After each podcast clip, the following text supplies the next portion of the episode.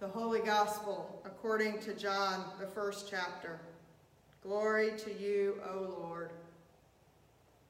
In the beginning was the Word, and the Word was with God, and the Word was God. He was in the beginning with God.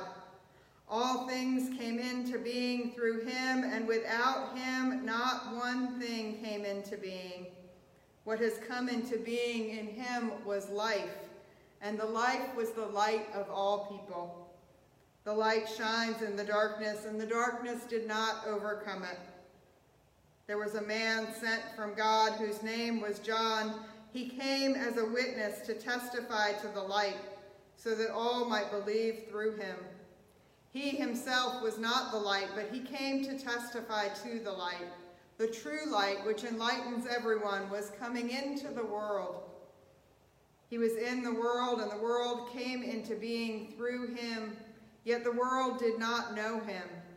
He came to what was his own, and his own people did not accept him.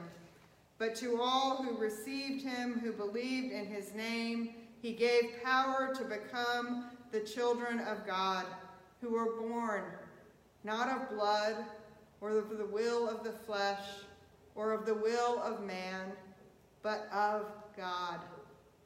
And the Word became flesh and lived among us, and we have seen his glory, the glory as of a Father's only Son, full of grace and truth. John testified to him and cried out, This was he of whom I said, He who comes after me ranks ahead of me, because he was before me. From his fullness we have all received grace upon grace. The law indeed was given through Moses. Grace and truth came into the world through Jesus Christ. No one has ever seen God. It is God, the only Son, who is close to the Father's heart, who has made him known. The, pray, the gospel of our Lord. Praise to you, O Christ. Let us pray. May the words of my mouth and the meditations of our hearts be acceptable to you, O Lord, our rock and our redeemer. Amen. Happy Christmas. On this 10th day of Christmas, instead of the story of Joseph and Mary traveling to Bethlehem, the shepherds in the fields, or the Magi coming to see the newborn king, we hear the beginning of John's gospel. These first 18 verses, the prologue or opening of the fourth gospel, are a confession of faith. Equipped with the stories of the Messiah's birth, John now shows us how Jesus' life reveals God to us. It is here that we meet Jesus as Logos, the Word was with God, and the Word was God. The Word became flesh and lived among us. New Testament scholar Don Juel once wrote that language was previously understood not as static words on a page, but as moving people, a force acting in the world. When we say in our liturgy, the word of the Lord, we aren't merely providing a citation. We are saying this is the divine speaking to us. The end of verse 14 describes the Logos, the Word, as full of grace and truth. And then in verse 16, John says, From his fullness we have all received grace upon grace. Grace upon grace, grace in place of grace, gift upon gift.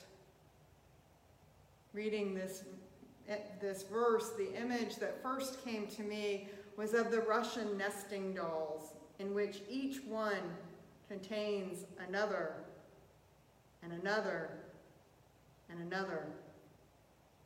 But as with so many of our metaphors for God, that is too finite, too small, and too neat. The gifts of God for us are born from the grace and truth embodied in our Messiah, our Lord and Savior Jesus. And they are one upon another and another and another without end. On New Year's Day, a prayer resource that I like called The World in Prayer offered this prayer Holy One, let us hear afresh your words of life. I am for you. This belief that God comes into the world, that we here on earth may know God, is at the heart of John's gospel. The Logos, the Word that was with God and was God, is here for us. This promise that Christmas gives is such a simple truth, and yet it is so hard for so many to believe. The first gift we are given is love, shown to us in Jesus, enfleshed here on earth, and in him we are given the gift of forgiveness, where we are invited into relationship and new life with God. And our life is full of God's continued gifts. It really is as simple as the words of the children's song Jesus loves me, this I know, for the Bible tells me so. I wonder whether we recognize the gifts we are given and whether we can see how God uses us in the lives of others to be gifts to them. As followers of Jesus, we are asked to bear God's word and endless love out to our neighbors, community, and world, that they too will know God's abundance is for them. For much of 2020, we had a banner here in front of the church that said, Jesus is always with you. It was a needed word in the midst of isolation and fear. And by our presence in this place, we were the bearers of that word to our neighbors and community. In November and December, our congregation shared out of our abundance, providing more than $800 and 32 boxes of food to feed hungry neighbors who visit the shepherd's table at the Episcopal Church down the street. People experiencing homelessness, whose jobs haven't returned or whose need is more than they can bear alone. Know God's love in a hot meal and in groceries that won't spoil. Now, in this new year, I wonder how we will continue to bear God's word and God's love to our neighbors, community, and world. Who does not yet know the grace upon grace, the gift upon gift that is God's unending love for them? Who has not yet heard how much God loves them and how freely God's gift of forgiveness is given to them?